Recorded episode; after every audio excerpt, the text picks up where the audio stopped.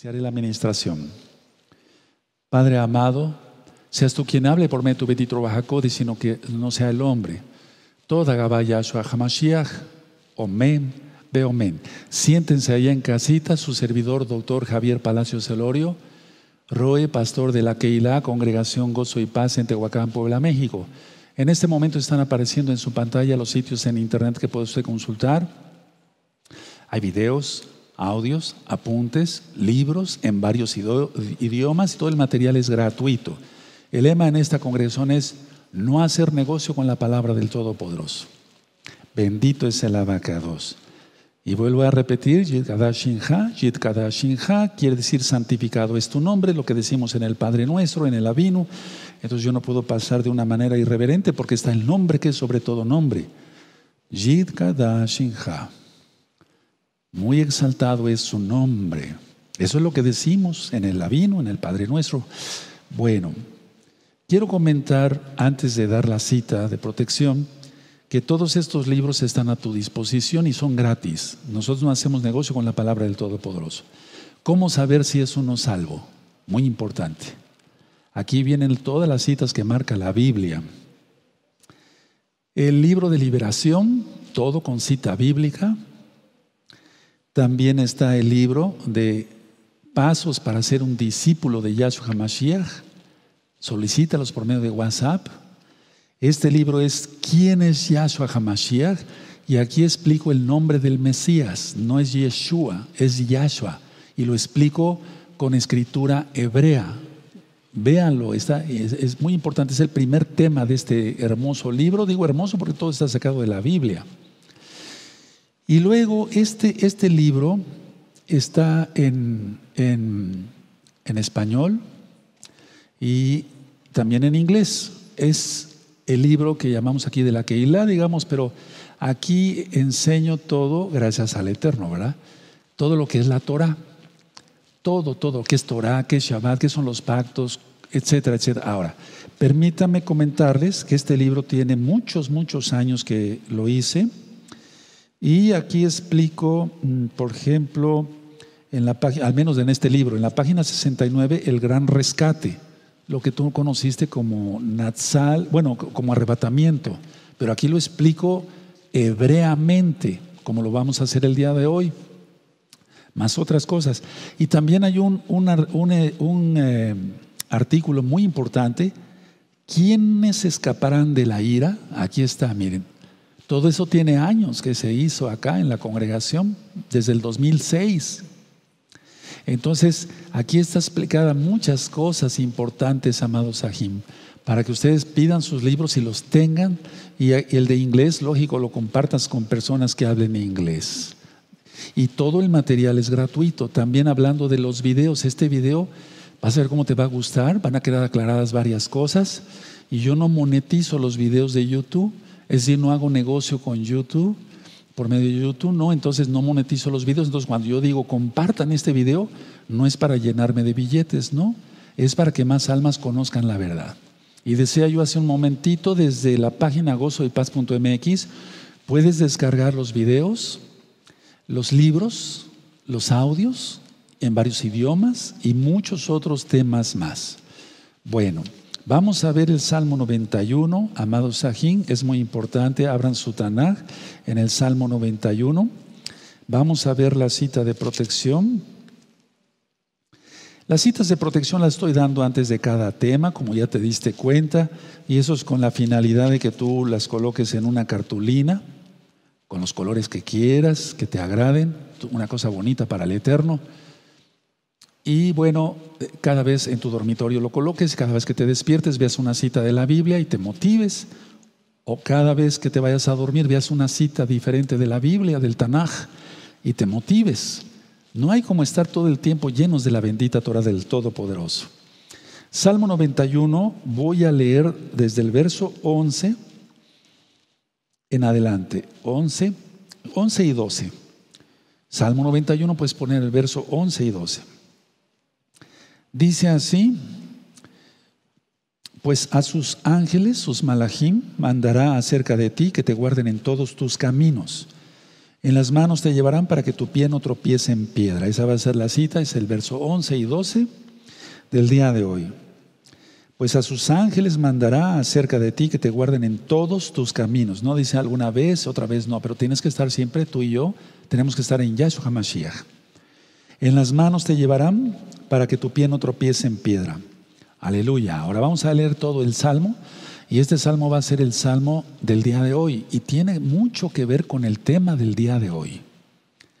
Yahshua dice, eh, está en varios eh, de los evangelios, como tú los conociste. En hebreo se dice Besorá. Besorá, que quiere decir el, el, llamado arrepentimiento de salvación, o sea, las nuevas buenas de salvación. Entonces Yahshua dice, Jerusalén, Jerusalén, Jerusalén, Jerusalén, que quise cobijarte como la gallina eh, protege a sus polluelos. ¿Cómo? Con las alas. Las alas de su talit. Esto es su talit. Y de eso habla el Salmo 91. Y con el tema que vamos a ver el día de hoy, como ladrón en la noche, uff, este salmo queda perfecto. Todos son perfectos, pues, pero me refiero al tema. Salmo 91, el que habita al talit, o sea, al abrigo, pero el abrigo no de abrigo de vestir, sino a la protección el que habita al talí del Altísimo morará bajo la sombra del Omnipotente. Diré, yo a Yahweh, esperanza mía y castillo mío, mi Elohim en quien confiaré. Él te librará del lazo del cazador, de la peste destructora, aleluya, con sus plumas te cubrirá y debajo de sus alas estarás seguro. Escudo y adarga es su verdad, no temerás el terror nocturno ni saeta que vuele de día, ni pestilencia que anda en oscuridad, ni mortandad que en medio del día destruya. Caerán a tu lado mil y diez mil a tu diestra, mas a ti no llegará. Eso es lo que tenemos que pronunciar todos los días. Miren cómo está eh, poniendo las cosas con esta pandemia, ¿no? Ciertamente con tus ojos mirarás y verás la recompensa de los impíos, porque has puesto a Yahweh, que es mi esperanza, al Todopoderoso por tu habitación, es decir, estar en Él, estar en Él, dentro de Él. No te sobrevendrá mal ni plaga tocará tu morada los versos que leímos hoy, pues a sus ángeles mandará cerca de ti que te guarden en todos tus caminos, en las manos te llevarán para que tu pie no tropiece en piedra. Sobre el león y el áspid pisarás, hollarás al cachorro de león y al dragón. Por cuanto el mío ha puesto eh, su amor, yo también lo libraré. Le pondré en alto por cuanto ha conocido mi nombre, su nombre es Yahweh, Yahshua. Me invocará y yo le responderé, con él estaré yo en la angustia, lo libraré y le exaltaré. Porque al que se humilla, Elohim lo exalta. Eso dice él. Lo saciaré de larga vida y le mostraré mi salvación. Aleluya. Es un salmo precioso y está explicado en el canal de YouTube Shalom 132. En el canal de YouTube Shalom 132 está explicado este salmo, este hermoso salmo. Búsquenlo, los nuevecitos, todos. Vean ese salmo. Tiene un contexto muy, muy grande. Bueno, Voy a dar una introducción de como ladrón en la noche. Ahora, lo primero que quiero comentarles, amados hermanos, hermanas, no sé por qué a muchos no me estoy refiriendo a ti. O si me estoy refiriendo a ti, bueno, entonces toma para buen, para bien. Pero no sé por qué muchos les da miedo cuando se pronuncia esta frase, como ladrón en la noche. Este tema, más que de susto, es de alegría, sinja y de gozo, Ana, ver el rostro de nuestro Adón, de nuestro Señor Yahshua Mashiach. O sea, no sé por qué a muchos que se dicen mesiánicos ya les da miedo cuando se pronuncia como ladrón en la noche. A mí, en lo personal, no me causa ningún susto ni miedo. Al contrario, es cuando voy a ver a mi Señor, mi Salvador, el Todopoderoso, mi Sanador, etcétera, etcétera, etcétera. Voy a poner un ejemplo. Muchas veces de niño o ya yo de jovencito, me refiero a mi persona, mi papá entraba a mi, habitación, lógico, sin avisar, porque él era el papá, no tenía por qué tocar mi puerta, ¿verdad? Llegaba de repente y me decía, Javier, ¿qué estás haciendo? Y yo le decía, estoy estudiando con mi guitarra, o estoy estudiando, eh, iba yo en, entonces en la secundaria o en la preparatoria, estoy estudiando. Entonces, eso era lo importante. Uno, mi papá llegó sin avisarme. O sea, de repente. Dos, me preguntó qué estaba yo haciendo. Y yo le respondía cosas buenas. No porque yo me considero un santo desde niñito, nadie nació santo, todos tuvimos que arrepentirnos. Pero a lo que me refiero es que eso es como ladrón en la noche. Ahora te lo voy a explicar, por favor, tengan paciencia.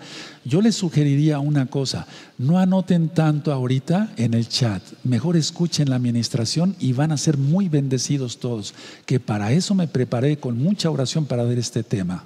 Que sea el Ruaja Codis hablando otra vez mío y no yo. Entonces, esa es la situación. A ver, el problema es este, en que no se ha entendido para muchos la frase como ladrón en la noche. A ver, vamos a ir por puntos. Número uno, vendrá como ladrón en la noche para los impíos. Vendrá como ladrón en la noche para los impíos. Si tú vas a decir, bueno, Ruentos, ¿para qué puso el ejemplo de usted? con su papá. Ahorita permítame avanzar porque apenas estamos empezando, no, ni empezando. Entonces, como número uno, vendrá como ladrón en la noche para los impíos. Ahora, vamos a ver qué dice la Biblia, no lo que diga yo. Vamos a ver Primera Tesalonicenses, por favor. Vamos para allá. Les pido a todos los que sepan ya mucha Biblia, tengamos compasión, amor, paciencia por los nuevecitos. Aleluya porque tú y yo estuvimos muy mal antes, no sabíamos nada de nada. Yo me incluyo, o sea, yo soy el primero que me pongo, no sabía yo nada. Entonces tengamos mucho amor por ellos. Por eso les pido que no escriban mucho nuevecitos, hermanos, mejor escuchen, ¿verdad? Entonces, en 1 Tesalonicenses 5, voy a leer los versos clave y después voy a explicar todo el contexto. Porque vosotros, el verso 2, porque vosotros sabéis perfectamente que el día del Adón vendrá así como ladrón en la noche. Aquí está la primera frase. Y hay otras frases, ahí tienes las referencias. Verso 4. Mas vosotros, hermanos, no estáis en tinieblas. Subraya la palabra tinieblas. Para que aquel día os sorprenda como ladrón. A ver, vamos a entender esto. Vendrá como ladrón en la noche para los impíos. Y Pablo hace una referencia, ustedes velen para que no te sorprenda como ladrón. Ahora, punto número dos. Guardará a sus hijos, escuchen bien esto hermanos y gózate, por eso les digo es un tema de alegría, guardará a sus hijos sin avisar. Entonces lo que me decía mi papá en aquel entonces era, ¿qué estás haciendo? Yo estoy haciendo esto y esto y esto. Ven, acompáñame, vamos a pasear o voy a ir a, tal a ver a un cliente, él era contador público, lo acompañaba yo caminando, etc. Entonces, a ver, va a venir como ladrón en la noche para los impíos. Dos, guardará a sus hijos sin avisar. ¿Y dónde está eso? Mateo 25, ¿se dan cuenta? Eh, vamos a ver el contexto completo de todo ello, porque si no nos quedaríamos igual. Y no queremos eso, el Ruajacodes no quiere eso. En Mateo 25 están las vírgenes prudentes y las insensatas. Y aquí está hablando de que hay almas sensatas, o sea, kadoshim, santas, y gente que no lo es. Pero aquí se está refiriendo que viene la boda, viene la boda. Entonces vamos a ver con calma todo esto. Me va a llevar entre hoy y mañana a acabar el tema, entonces les pido mucha paciencia. Entonces, como punto número tres, Aclaración del punto número uno, o sea que vendrá como ladrón en la noche. El hecho de que el Eterno venga como ladrón en la noche para los impíos no excluye, o sea, no quiere decir que no vendrá por los suyos para guardarlos y así protegerlos. Va a venir también de repente. A ver, y eso está en Mateo 25, porque las novias, las, eh, perdón, las, las muchachas no sabían, las mujercitas, las vírgenes no sabían cuándo iba a venir el novio.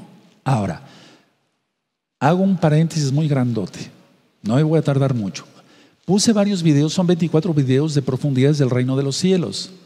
Y no todos se casan con Yahshua. Entonces, para que tú entiendas bien quién es la novia, quiénes son los acompañantes, por aquí dice las vírgenes que acompañan a la novia. O sea, ellas no se casan, ellas son acompañantes, ¿sí me doy a entender? Entonces, profundidades del reino de los cielos. A ver, entonces, el hecho de que el Eterno venga como ladrón en la noche por los impíos, No quiere decir, o sea, no excluye eso que no venga para guardar a los suyos. Él viene para guardar a los suyos y eso hay muchas citas en la Biblia.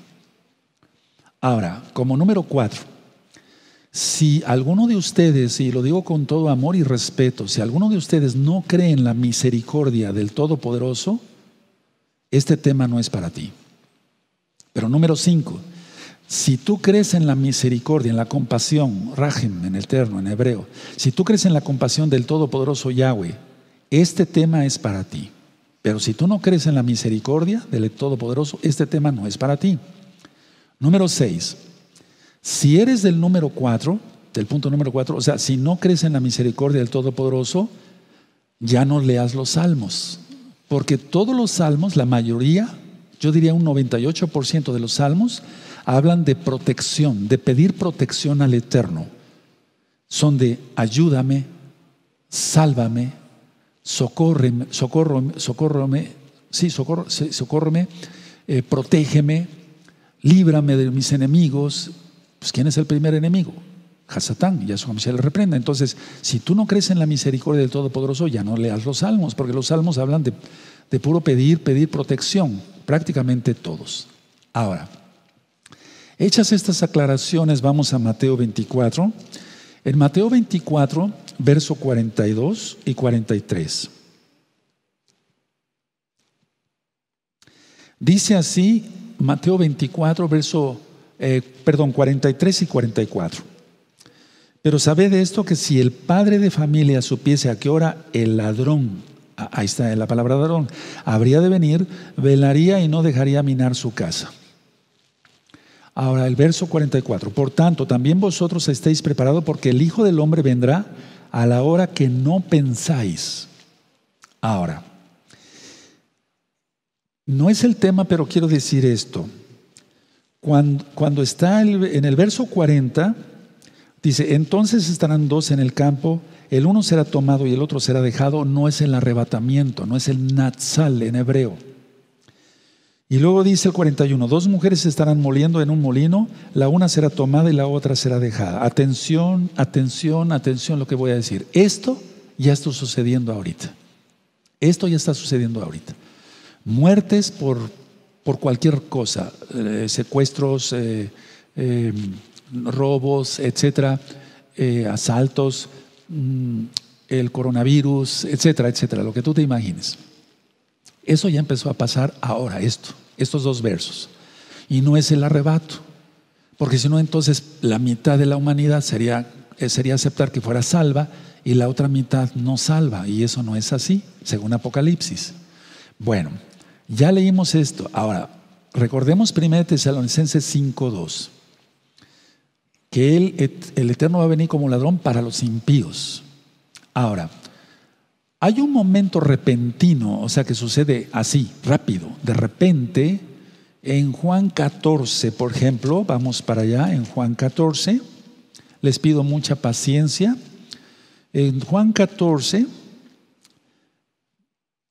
en el verso 3 y el verso 4. Dice así, los espero unos segundos porque vamos a leer todas las citas, es muy importante. Juan 14, verso 3 y 4.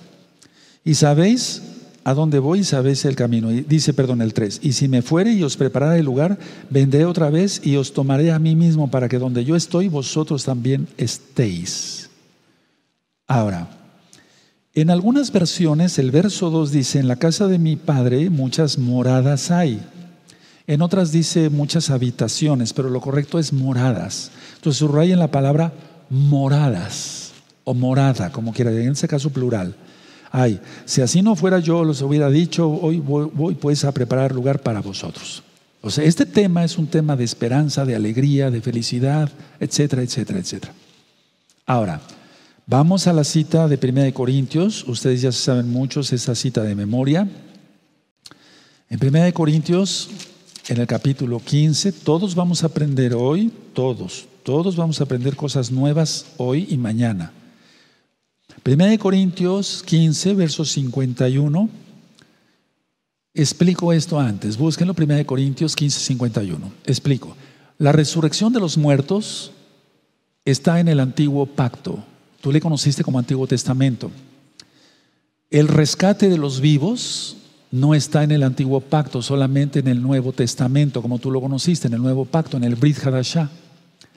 Entonces, por eso dice Pablo, Rab Shaul, un, os digo, un misterio, o sea, una cosa que no había sido revelada. Entonces, 1 Corintios 15, 51 dice, aquí os digo un misterio, no había sido revelado, no todos dormiremos, o sea, no todos vamos a morir, pero todos seremos transformados. Verso 52, en un momento, en un abrir y cerrar de ojos, a la final trompeta, esa es la duda que hay en muchos y ahora va a ser aclarado según la Biblia hebrea a la final trompeta, porque no hay Biblia que no sea hebrea. O sea, el problema es que las religiones han tomado de aquí, han tomado de allá y han hecho una mezcolanza. Entonces nos vamos a basar a la hebrea. A la final trompeta, shofar, dice, porque se tocará el shofar y los muertos serán resucitados, incorruptibles, y nosotros seremos transformados. Ahorita voy a explicar eso. Entonces era un misterio, no había sido revelado. Ahora vamos a la carta, por favor, a los Efesios. Vamos a los Efesios en el capítulo 5 y en el verso 27. Y lo que quiere el Eterno es una Keilah, no iglesia, porque iglesia es eclesia, de eclesia quiere decir asamblea. Asamblea de telefonistas puede ser, o asamblea de trabajadores de la luz, etc. Pero Keilah se entiende claramente en el hebreo una congregación de santos, o sea, de gente que estudia la Biblia, que guarda los mandamientos del Todopoderoso Yahshua. Entonces, ni siquiera sinagoga. Sinagoga es griego, o sea, no tiene nada que ver con eso. En eh, Efesios 5, verso 27 dice, a fin de presentársela a sí mismo una Keilah esplendorosa, que no tuviese mancha ni arruga ni cosas semejantes, sino que fuese kadosh, santa y sin mancha. Esa es la Keilah que el Eterno quiere. Ahora, vamos a Mateo otra vez, por favor, amado Sajín, en Mateo 24 y en el verso 44. Entonces, a ver, si esta botella yo hubiera tomado de agua hasta la mitad y yo le preguntara a algunos de ustedes, ¿qué opinas en, eh, eh, de la botella? ¿Está como? ¿Está medio llena? O otros dirían, está medio vacía. Bueno, es que el como ladrón en la noche se ha entendido solamente en una dirección, pero aquí la cuestión es esta. Como ladrón quiere decir que viene de repente. Ya vimos que viene de repente para los impíos, pero también viene de repente para los que estén velando. No sé si me di a entender. Bueno, Mateo 24, verso 44 dice, por tanto también vosotros estéis preparados porque el Hijo del Hombre vendrá a la hora que no pensáis. Ahora, muchos dicen, la Keilah que es la novia, debe ser purificada. Pero una pregunta, ¿y entonces la sangre de Yahshua HaMashiach dónde queda? Otra pregunta, ¿su sacrificio de Yahshua HaMashiach dónde queda? Ahora, si fuese exactamente al final de los tiempos de tres años y medio que va a reinar la bestia, Yahshua HaMashiach reprenda, o sea, si fuese exactamente al final de los tiempos de tres años y medio, de que la bestia se manifieste, ¿dónde estaría el que velemos? No sé si me estoy dando a entender. ¿Dónde, ¿Dónde quedaría el que velemos? El que estemos preparados, como dice Mateo 25. Porque una vez que suba la bestia y que ya se manifieste como el hijo de Hasatán, Yahshua Mesías le reprenda, hay que encontrar tres años y medio y entonces diríamos ya viene el Mesías, Yahshua es en esa fecha, sin duda, claro. Pero aquí la cuestión es esa, a ver, si fuera exactamente al final de los tres años y medio del reinado de la bestia, ¿dónde estaría el velar? ¿Dónde estarían las promesas de Mateo 25? ¿Dónde quedaría la parábola de las vírgenes de Mateo 25? Ahora, Yahshua Hamashiach quiere que velemos y estemos despiertos. Velemos y estemos despiertos. Vamos a Marcos, en Marcos 13, verso 33. Van a quedar aclaradas todas las dudas. Esténse tranquilos porque vamos a basarnos a la Biblia nada más, no a otro libro, lo que se haya inventado, etcétera, etcétera. Entonces, Marcos 13, 33 dice: Mirad, velad y orad porque no sabéis cuándo será el tiempo. Entonces anoten también esa cita. Ahora, en Apocalipsis 3.3, esta cita ha sido muy utilizada, pero déjenme ir avanzando para irles aclarando varias cosas.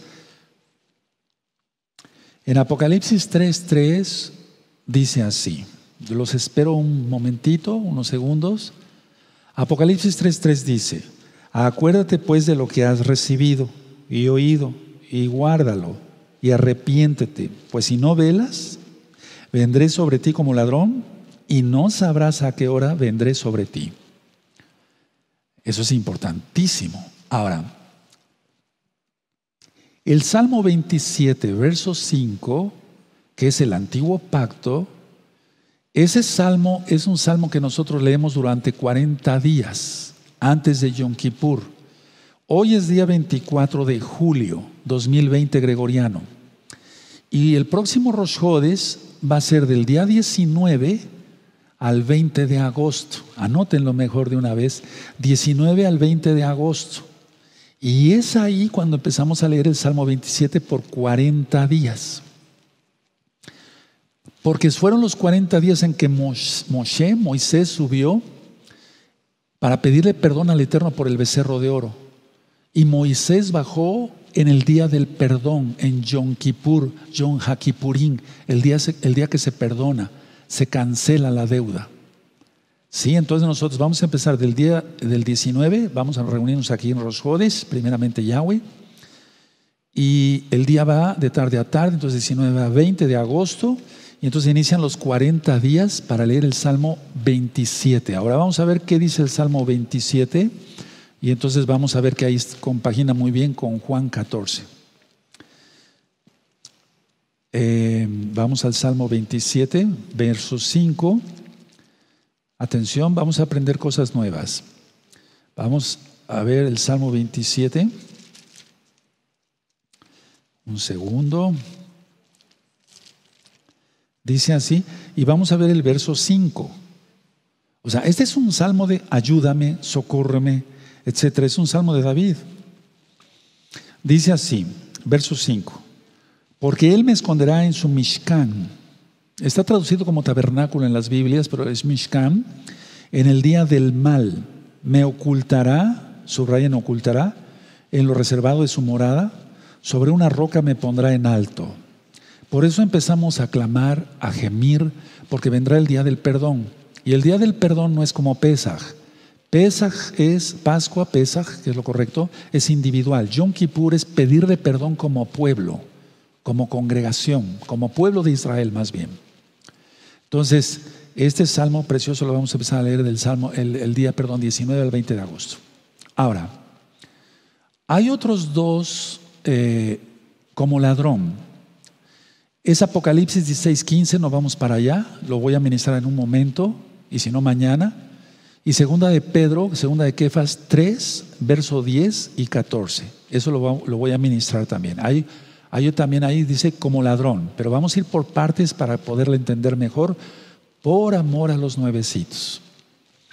De hecho, en segunda de Pedro 3 se habla, y en, Apocalipsis 16, verso 15, 15 se habla para dar su paga a los no arrepentidos de Israel y de las naciones paganas. Pero eso lo vamos a dejar pendiente. Pero sí se los voy a ministrar con mucho gusto. Lucas, vamos a Lucas, por favor. Lucas 12, vamos a buscar Lucas 12, el verso 39. Y dice aquí nuestro Adón Yahshua menciona una cita que ya leímos en Mateo.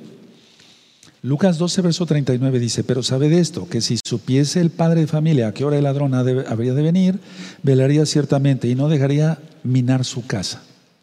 Entonces a, los impíos les va, les va a caer como ladrón en la noche, porque están ciegos, están en tinieblas, andan borrachos, eso vamos a leerlo. Pero a los que guardamos la Torah no, pero sí vendrá de repente. No sé si me debe entender. Eso está claro en la Biblia, vamos a ver varias citas más. Ahora, vamos a ver Mateo 24, Mateo 24, 14. Dice aquí Mateo 24, 14, los espero unos segundos, dice así. Y será predicado, o sea, anunciado esta Besorá, Besorá, este evangelio del reino de todo, en todo el mundo para testimonio de todas las naciones y entonces vendrá el fin. Y esta, esta cita se está cumpliendo hoy, o sea, en estos días, en estos precisos días se está cumpliendo, hermanos. Porque a través de Internet, bendito Yahweh, eh, podemos llegar a todo el mundo. Ahora, el libro de Joel, no vamos para allá, ya está explicado en recta final 10 sobre las langostas y demás, se está cumpliendo hoy, no nada más por las langostas, sino también por las promesas del Ruajacodes, el derramamiento del Espíritu Santo, del Ruajacodes, así tú le conociste, de lo cual habló en Hechos 2 Pedro. Entonces ya se están cumpliendo, Mateo 24, 14 y el libro de Joel ya está cumpliendo ahora. Ya hablamos en las rectas finales anteriores sobre los Shemitot, los años sabáticos, ¿se acuerdan? Ya hablé sobre la parábola de la higuera, ya hablé sobre la señal de la mujer, ya hablé que ésta dio a luz. Ahora vamos a Isaías 25, por favor, y vamos a entender claramente, por favor tengan paciencia, no voy ni empezando. Isaías 29, 25, perdón, Isaías 25 en el verso 9. Dice así, bendito es el abacados. Y se dirá en aquel día, he aquí, este es nuestro Elohim, le hemos esperado y nos salvará. Ese es Yahweh, a quien hemos esperado, nos gozaremos y nos alegraremos en su salvación. Tremendo, ¿verdad? Por eso, a ver, en un canto Toda Adón. Dice, eh, te agradezco por tu salvación. Y es, no, no, quiere, no está diciendo ahí mi hija, te agradecemos porque te salvaste tú mismo. No, porque eso quiere decir Yahshua. Por eso es importante que vean el nombre de Yahshua, del Mesías. O Yeshua. No, tampoco puede ser Yeshua, sino Yahshua, Él salva. Entonces, en el canto está bien dicho en, tu, en su salvación. Nada más que nosotros, cuando decimos Baujata, no estamos diciendo bendito es usted, no. En hebreo no hay el usted, es como en el inglés. Se le dice bendito tú, Padre eterno. Se le habla de tú porque hay cercanía. En los idiomas es así.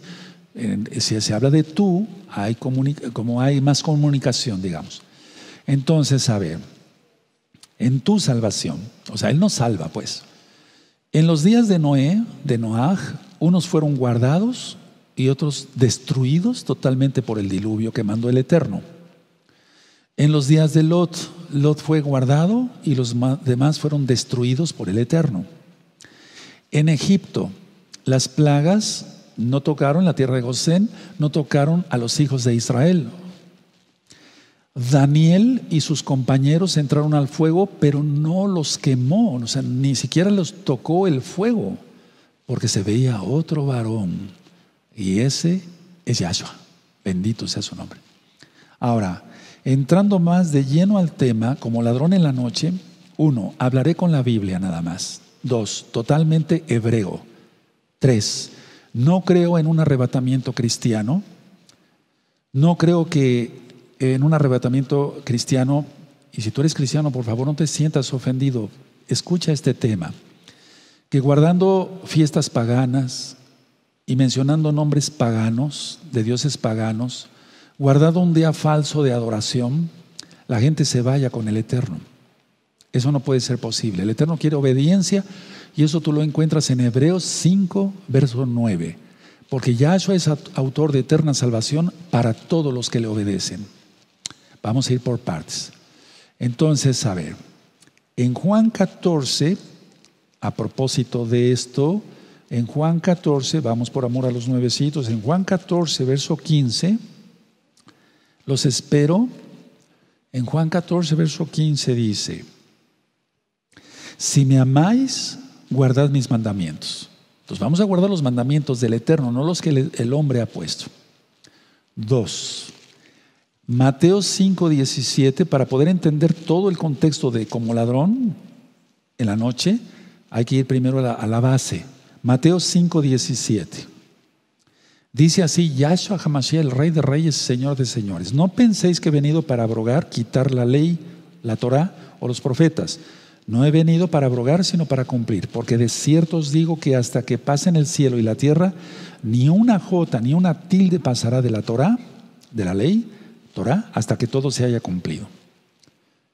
Ahora, la Torah, el, eh, eh, el Eterno demanda que se guarden sus mandamientos, tanto para judíos como para no judíos. Repito, el Eterno manda que se cumpla su Torah, su, tanto para judíos como para no judíos. Porque en la iglesia cristiana te han enseñado que Israel es aparte, que la iglesia cristiana es aparte, que la iglesia se va y que Israel se queda para recibir más palos. Porque muchos dicen, ¿eh? dicen la Biblia la angustia de Jacob.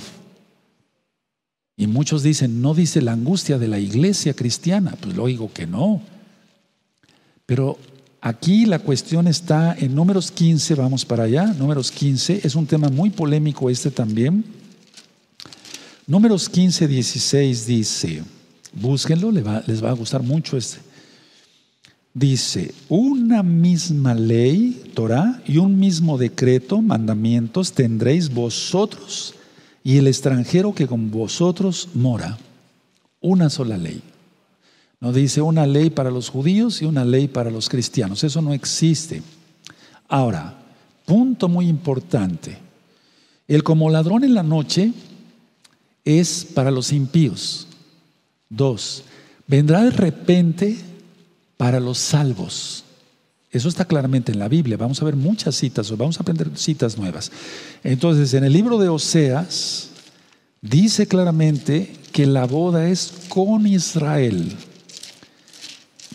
La, la novia es Israel. Entonces, en Oseas 2.19, búsquenlo, los espero unos segundos. Oseas 2.19 dice, te desposaré conmigo para siempre. Te desposaré conmigo en justicia, juicio, benignidad y compasión. Y antes está diciendo que antes le llamábamos de una manera, pero ahora en el verso 17 dice, porque quitaré de su boca los nombres de los vales, o sea, nombres falsos, y nunca más se mencionarán sus nombres. Bendito es el abacados.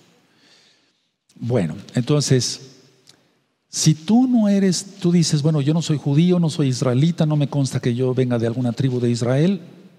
Uno, vuelve a tus raíces rápido si es que eres israelita, para empezar.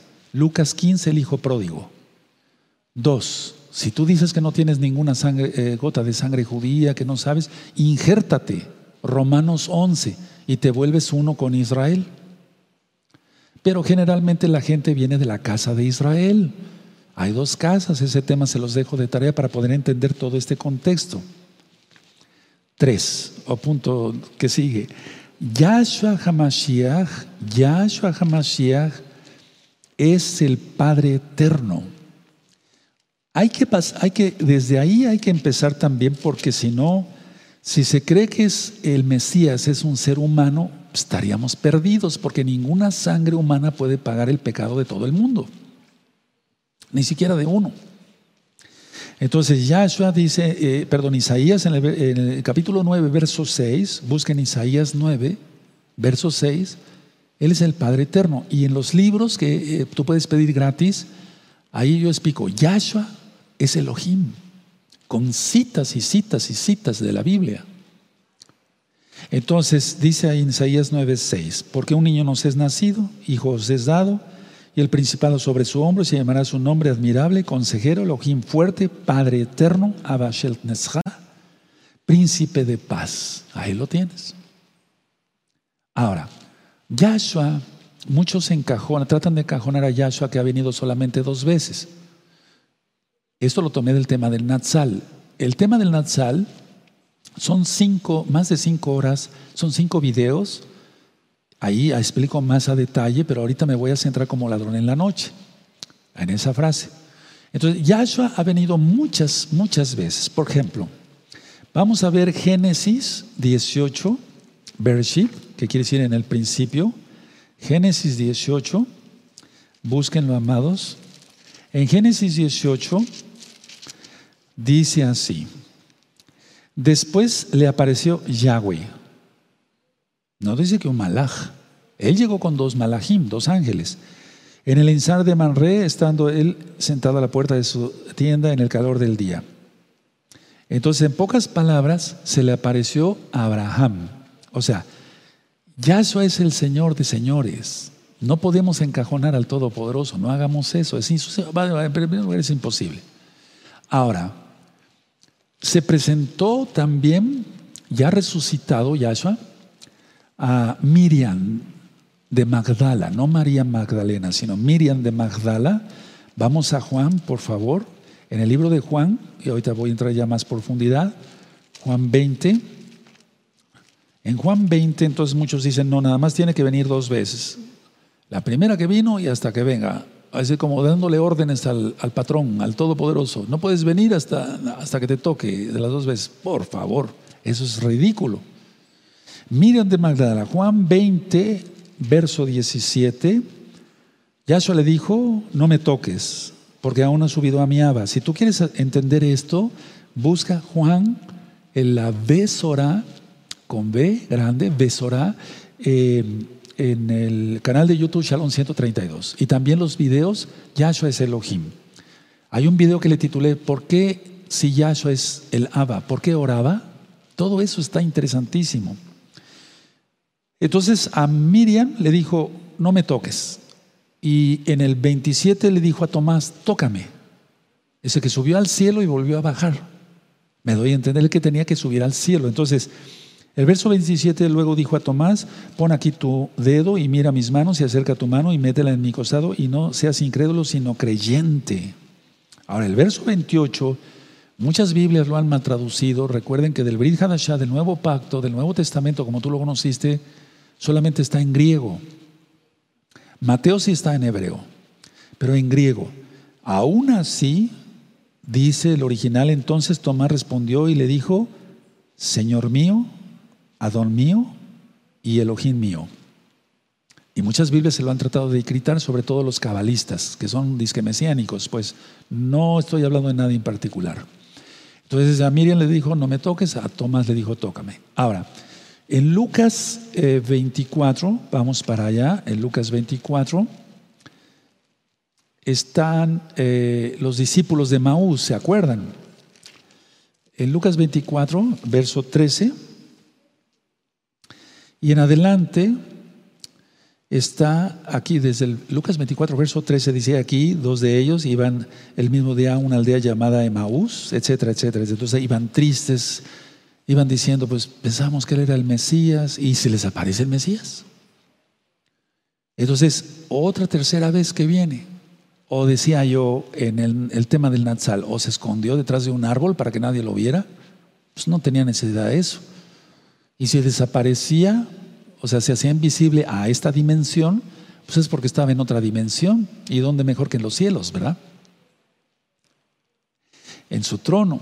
Ahora, vamos a ver entonces que Él es el Señor de señores. Él no necesita que alguien le diga, nada más puedes venir dos veces. Ha habido muchas resurrecciones, ¿sabías eso? Ha habido ya muchas resurrecciones. Vamos a ver eso con calma. A ver, Vamos a, al Salmo 27. Vamos a recordar el Salmo que vamos a empezar a leer el próximo 19 de agosto. Todavía falta un ratito, o sea, prácticamente un mes.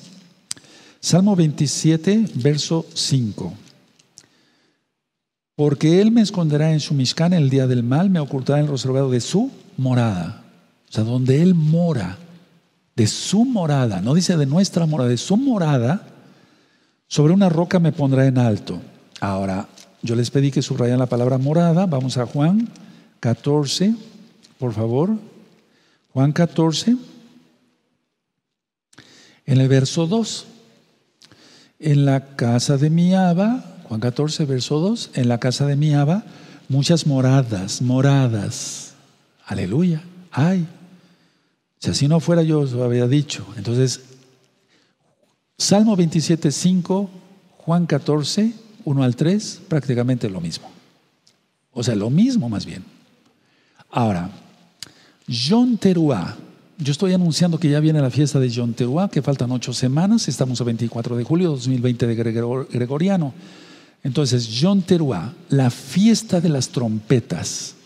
Entonces aquí vamos a ver que si no se estudia Torah, no se entiende nada, hermanos preciosos, nuevecitos, de lo que dijo Yahshua, de lo que dice Yahshua en el nuevo pacto. No se entiende nada. Por eso hay que primero estudiar Torah. Entonces vamos a Levítico 23 y ahí están las fiestas, desde el Shabbat, etcétera, etcétera. Pero en especial en el verso 23, fíjense, Levítico 23, 23. Espero unos segundos, Levítico 23, 23, está la fiesta de las trompetas, John Teruá, pero ahorita voy a explicar qué quiere decir Teruá. 23, 23 dice, y habló Yahweh a Moisés, Moshe diciendo, habla a los hijos de Israel y diles, en el mes séptimo, al primero del mes tendréis día de reposo, o sea, es un Shabbat, una conmemoración al son de shofarot, o sea, shofarot es shofar en plural, son de trompetas, dice en las Biblias, y ninguna, y perdón, y una santa convocación, o sea, reunirse. Bueno, ahora por esta situación, el Eterno tiene un plan y eso vamos a hablar mucho después también. Entonces aquí está, en ese día, un día, un día como esos, será que Yahshua rescate a los suyos. Será la resurrección de los muertos y será el rescate de los vivos. En un día como eso, como ese. No ocurrirá fuera de esa fecha. No ocurrirá fuera de esa fecha. Tiene que ser en esa fecha, porque en 1 Corintios 14:40 es el Eterno es un Elohim de orden. Pero tú dirás, pero si usted acaba de decir que no podemos encajonar al Eterno, no, yo no estoy encajonando, Él es el Rey de Reyes, pero es que Teruá, el toque, ahorita vamos a aprender eso. Ahora, en números 10:10, en números, el libro de los números, adelantito 10:10, el Eterno dijo que, se, que hicieran, se hicieran dos trompetas de plata. Una para convocar al pueblo y otra para remover al pueblo. Entonces la primer trompeta era para convocar al pueblo y otra para removerlo. En este caso a los santos sacarlos. Vean el, números 10:10.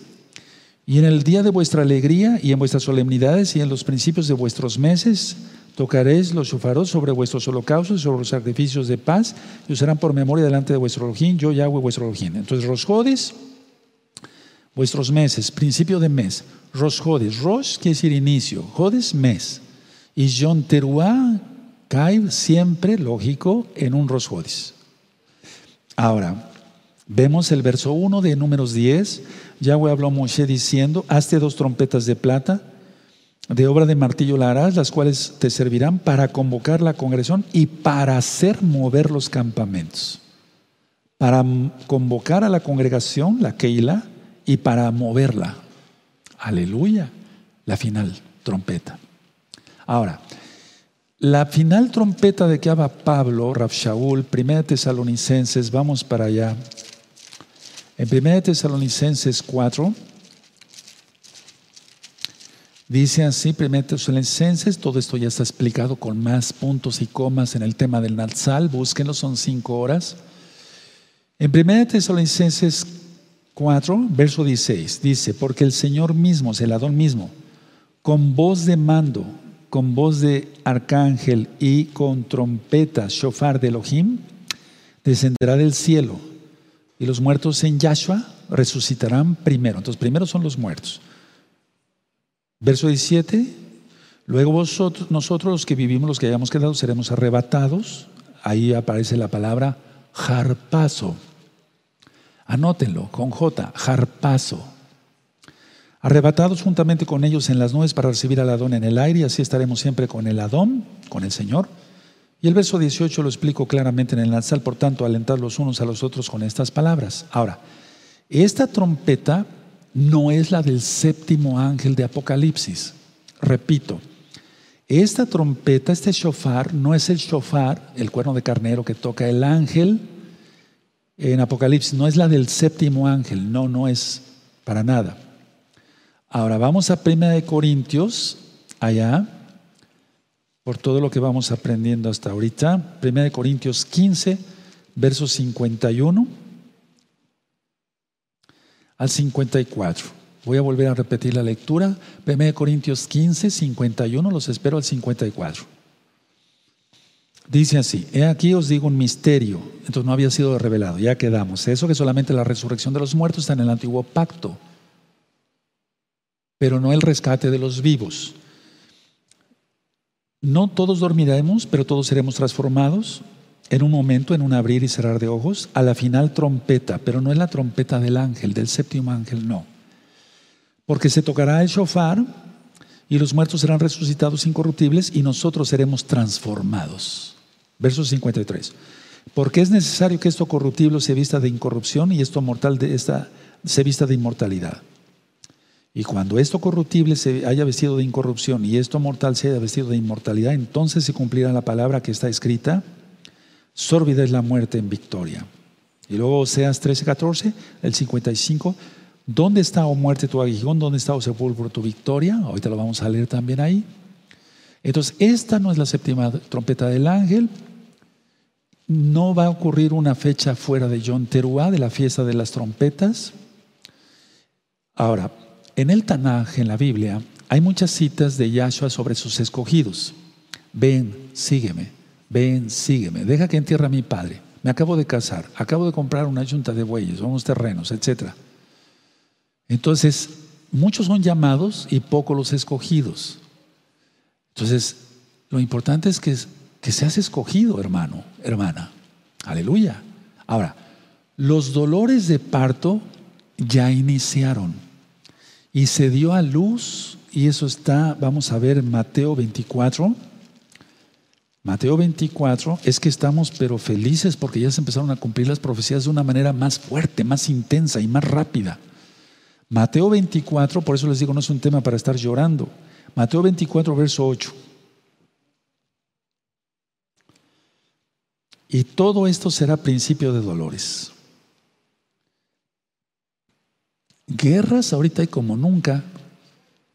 Tú dirías, pero estoy aquí en México, no pasa nada. ¿Cómo? No? En Medio Oriente, etcétera, etcétera, en África, etcétera, etcétera. Ahora, ya iniciaron los dolores de parto. ¿Cuándo iniciaron esos dolores de parto?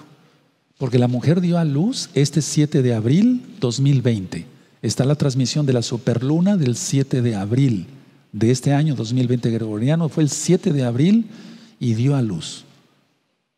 Aleluya. Ahora, la mujer da luz, Apocalipsis, Apocalipsis 12, pero está dando a muchos hijos, eso ya está explicado también en otro tema. Y por eso están naciendo muchas, muchas, miles de miles de miles de almas, yo diría ya millones de almas. Y los dolores van a ir aumentando. Tú sabes que ahorita en el mundo hay pecado de todo tipo, de todo tipo.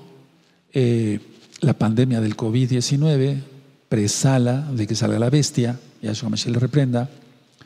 Ahora, una cosa es la boda y otra cosa es la cena del Cordero. La boda es en los Shamaim, en los cielos, y la cena en la tierra. Vean el tema del Natsal. En Génesis 18, vamos para allá, amados Sahin, en Génesis 18, en el verso 23, búsquenlo, esta cita es importantísima. Génesis 18, Bereshit, ¿qué quiere decir en el principio 18, verso 23, vamos a buen tiempo. Dice así, se acercó a Abraham y dijo, ¿a quién se acercó? A Yahweh, Yahshua. ¿Destruirás también al justo con el impío? Y ya vemos que no fue así, que el Eterno sacó a Lot.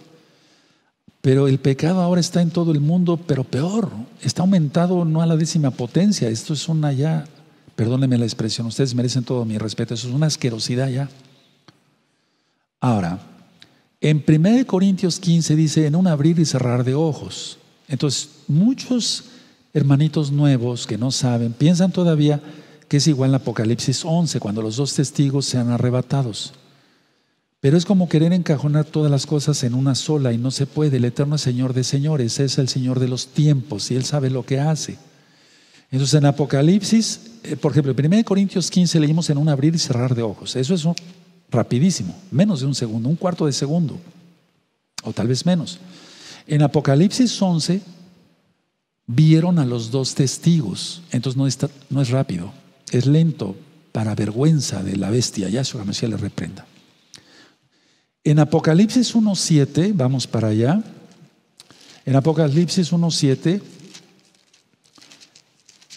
no se desesperen los que piensan que, no, pues es que no, el Eterno no viene, pero no, entonces, ¿dónde quedaría la esperanza? Ahorita permítame tantito avanzar. Dice en Apocalipsis 1.7, he aquí que viene con las nubes, y todo ojo le verá, y todos los que le traspasaron y todos los linajes de la tierra harán la lamentación por él, sí, amén. Ahora, todo ojo le verá, quiere decir que va a ser lento y es para juicio. Aunque el Eterno dice que va a venir como el relámpago, pero para que todo ojo le vea, no puede el Eterno venir en un abrir y cerrar de ojos, ¿verdad? Exacto. Porque ¿quién lo vería? Y si todo ojo le va a ver es porque va a haber internet. Por eso las, naciones todavía lo van a ver. Bueno, la idea es esta. A ver, en, en eh, 1 Corintios 15 rapidísimo, por así decirlo. En Apocalipsis 1, 7 es lento, porque y viene para juicio el Eterno. En Apocalipsis 11 los dos testigos los ven cómo suben, porque es lento. Ahora, Vamos al Salmo 31, verso 20. Salmo 31, vamos para allá. Entonces, como ladrón en la noche, para los impíos. De repente, o sea, para los salvos también. Pero ahí no es como ladrón. No sé si me doy a entender. Pero de todas maneras es rápido. Entonces, Salmo 31, Salmo 31. En el Salmo 31, y vamos a buscar el verso 20, dice así, los espero. Y este verso es igual al Salmo 27, verso 5, igual a, Juan 14, verso 1 al 3. Vean qué bonito, Salmo 31, verso 20. En los secretos de tu presencia los esconderás de la conspiración del hombre los pondrás en un mishkan a cubierto de contención de lenguas. Recuerda que el rey David fue profeta. Fue profeta, fue un gran músico, pero poeta. O sea, y fue el rey de Israel, lógico. Entonces aquí está diciendo, en lo secreto, hay cosas secretas y ocultas que solamente le pertenecen al Eterno. Deuteronomio 29, verso 29. En lo secreto de tu presencia los esconderás de la conspiración del hombre, los pondrás en un mishkan a cubierto de contención de lenguas. Y puedes ponerle ahí si gustas, igual Salmo 27, verso 5, igual Juan 14, verso 1 al 3. Porque la suma de tu palabra, dijo el rey David en el Salmo 119, la suma de tu palabra es la verdad. Ahora entendamos esto, amados hermanos. El primer trompeta eh, la primera trompeta, o sea, el primer, shofar se recibió, eh, perdón, fue cuando se recibió la Torah, Éxodo 19. Y dice ahí, en tu Biblia puede decir la bocina iba en aumento, pero no se una bocina, sino un shofar iba en aumento. Ese es el primer shofar. Segundo shofar, eh, perdón, la final trompeta, vamos a poner, final trompeta es el shofar cuando Yahshua Mashiach rescata a los suyos, a su novia, a Israel. Atención, atención, atención. Él no vino a crear religiones, Yahshua no vino a eso. Él vino a que sigamos su bendita Torah, sus mandamientos, que no le quitemos, que no le agreguemos. Y entonces, la final trompeta, y ahorita vamos a ver que Rav Shaul enseñaba esa trompeta, no enseñaba otra, es cuando Yahshua va a rescatar a su pueblo, será la resurrección de los muertos, la novia, Israel. Entonces, si tú dices, si eres Israel, vuelve a tus raíces. Lucas 15, el hijo pródigo, rápido, hermano, rápido. Porque el tiempo ya es muy corto. Y si dices, bueno, pero no sé si soy israelita, pero yo amo al Eterno y siento un amor por Israel, injértate, Romanos 11, rápido. Ya vimos que en números 15 y 16 una sola Torah tendrá el natural y el extranjero. Entonces, primer trompeta, Éxodo 19. Final, shofar. Para, por así decirlo, para una referencia, Primera Tesalonicenses 4, 16 al 18. Gran trompetazo, Yom Kippur. Porque en Yom Kippur el Eterno vendrá y pondrá sus pies en el monte de los olivos y el monte se partirá en dos. Repito, hermanos preciosos, no es la séptima trompeta, o sea, no es la del séptimo ángel de Apocalipsis. Ahora, la Biblia, el Tanakh, nunca menciona como tal siete años, solamente tres años y medio. Vamos a ir al libro de Daniel. En el libro de Daniel 7, en el verso 25, Daniel 7, 25 dice, búsquenlo, los espero unos segundos. Dice así, y hablará palabras contra el Todopoderoso y a los santos del Altísimo quebrantará y pensará en cambiar los tiempos y la Torah, la ley, y serán entregados en su mano hasta tiempo, un año, y tiempos, dos años, y medio tiempo, medio año, tres años y medio. Ahora vamos a Apocalipsis 13, vamos para allá, en Apocalipsis 13, verso 14. 13, 14. Si no mal recuerdo, a ver, déjeme ver si estoy bien con tantas citas luego. Vamos a buscar Apocalipsis 12, perdón, 12, verso 6. 12, verso 6. Dice así, y la mujer huyó al desierto donde tiene lugar preparado por Elohim para que allí la sustente por 1260 días, tres años y medio exactos hebreos, porque el año hebreo no tiene 365 días como el gregoriano solar. No, tiene 360 nada más, tiene 360.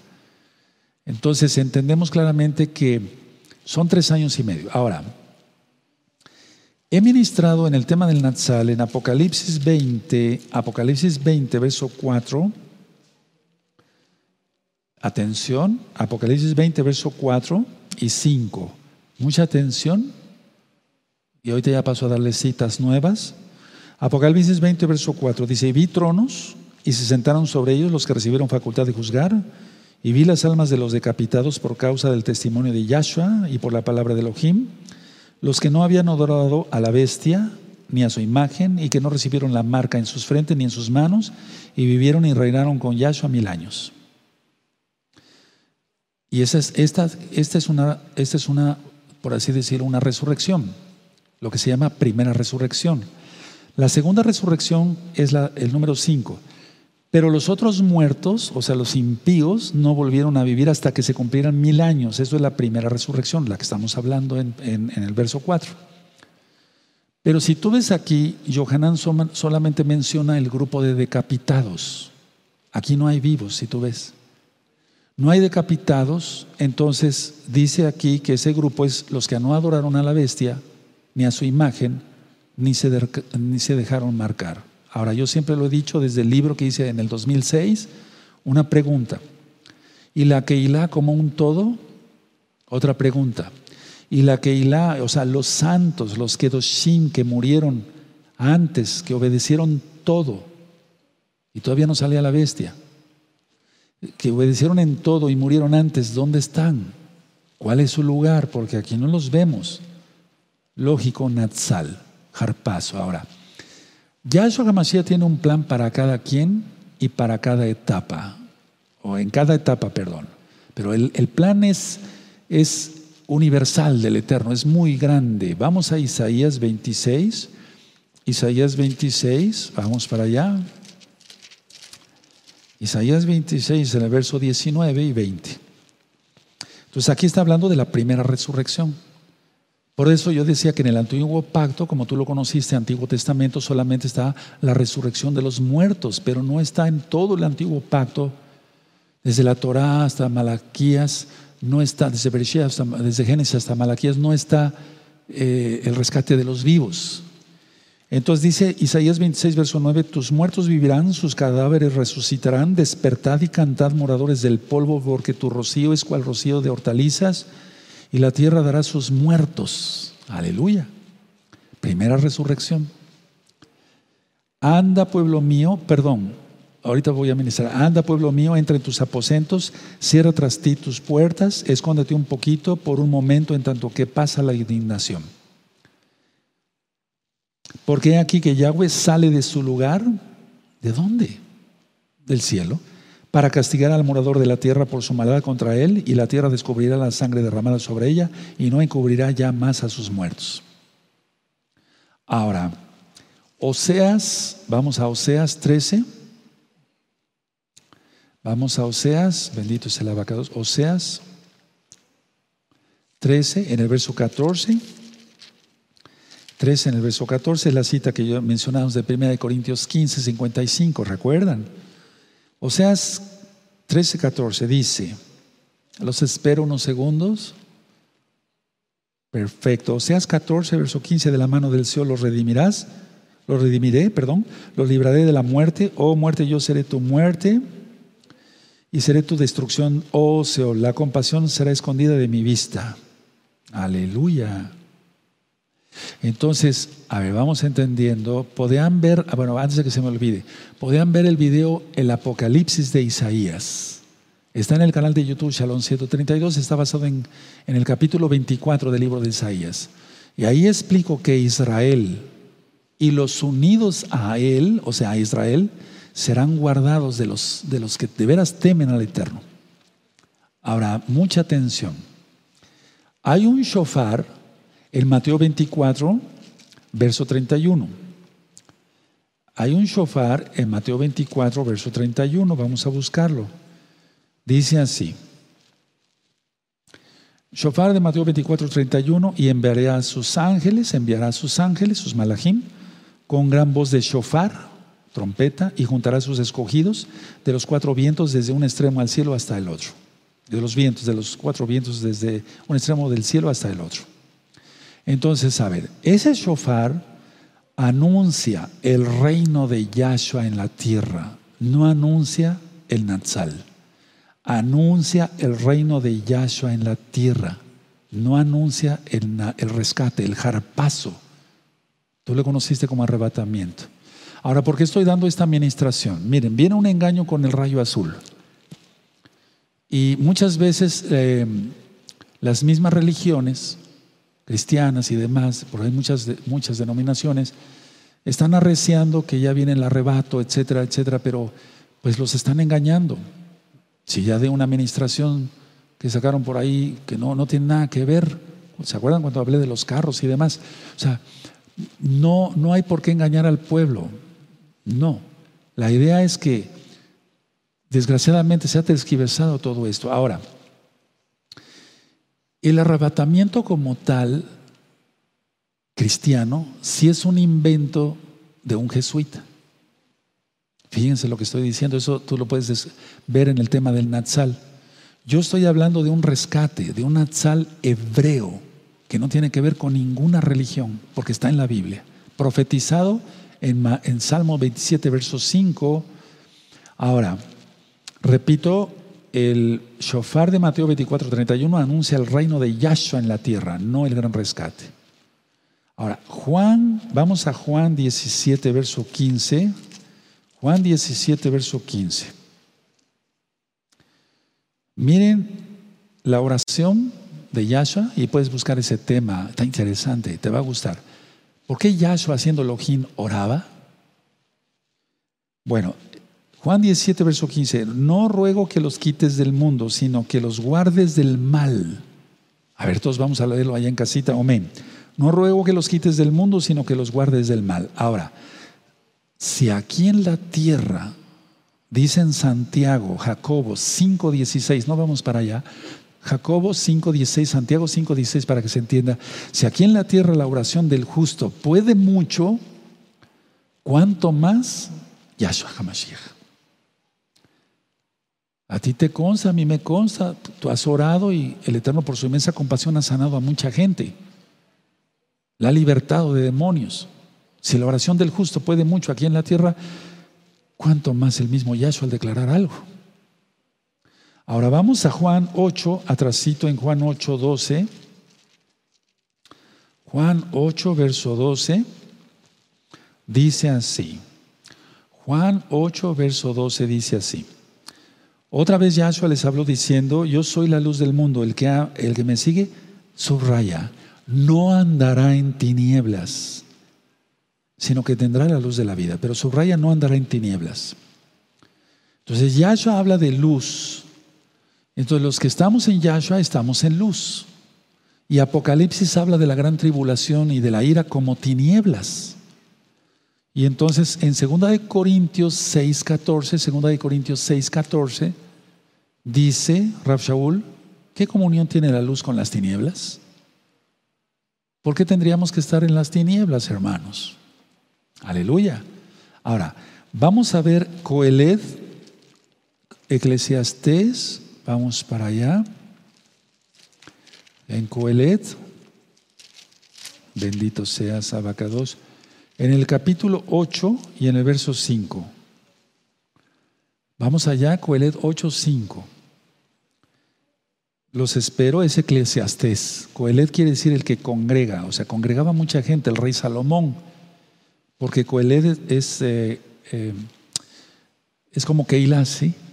Y, él y el rey Salomón escribió también proverbios. Entonces, Coelet, Eclesiastés 8:5 dice: El que guarda el mandamiento, ¿cuál? La Torah.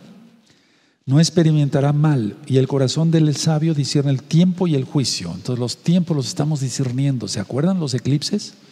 Y falta otro para el 30 de noviembre y el del 14 de diciembre, total de sol. Uf. Si este año está como está, el 2021 va a estar mucho peor pero no para nosotros. Declaramos victoria en el nombre bendito de Yahshua Mashiach. Entonces, a ver, el que guarda el mandamiento, guarda Shabbat, porque ese es el mandamiento. Guardas las fiestas, guardas la santidad, porque ese es el mandamiento.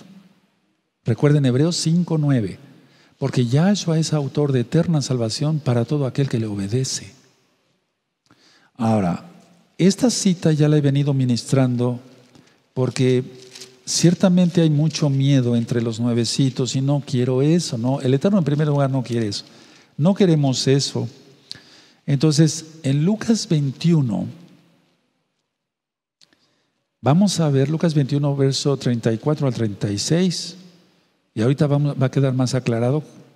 Ese como ladrón en la noche no te tiene que dar miedo. Viene como ladrón en la noche para los impíos. Ojo, atención, atención, atención pero viene de repente para los salvos. O sea, Él viene para los salvos nada más.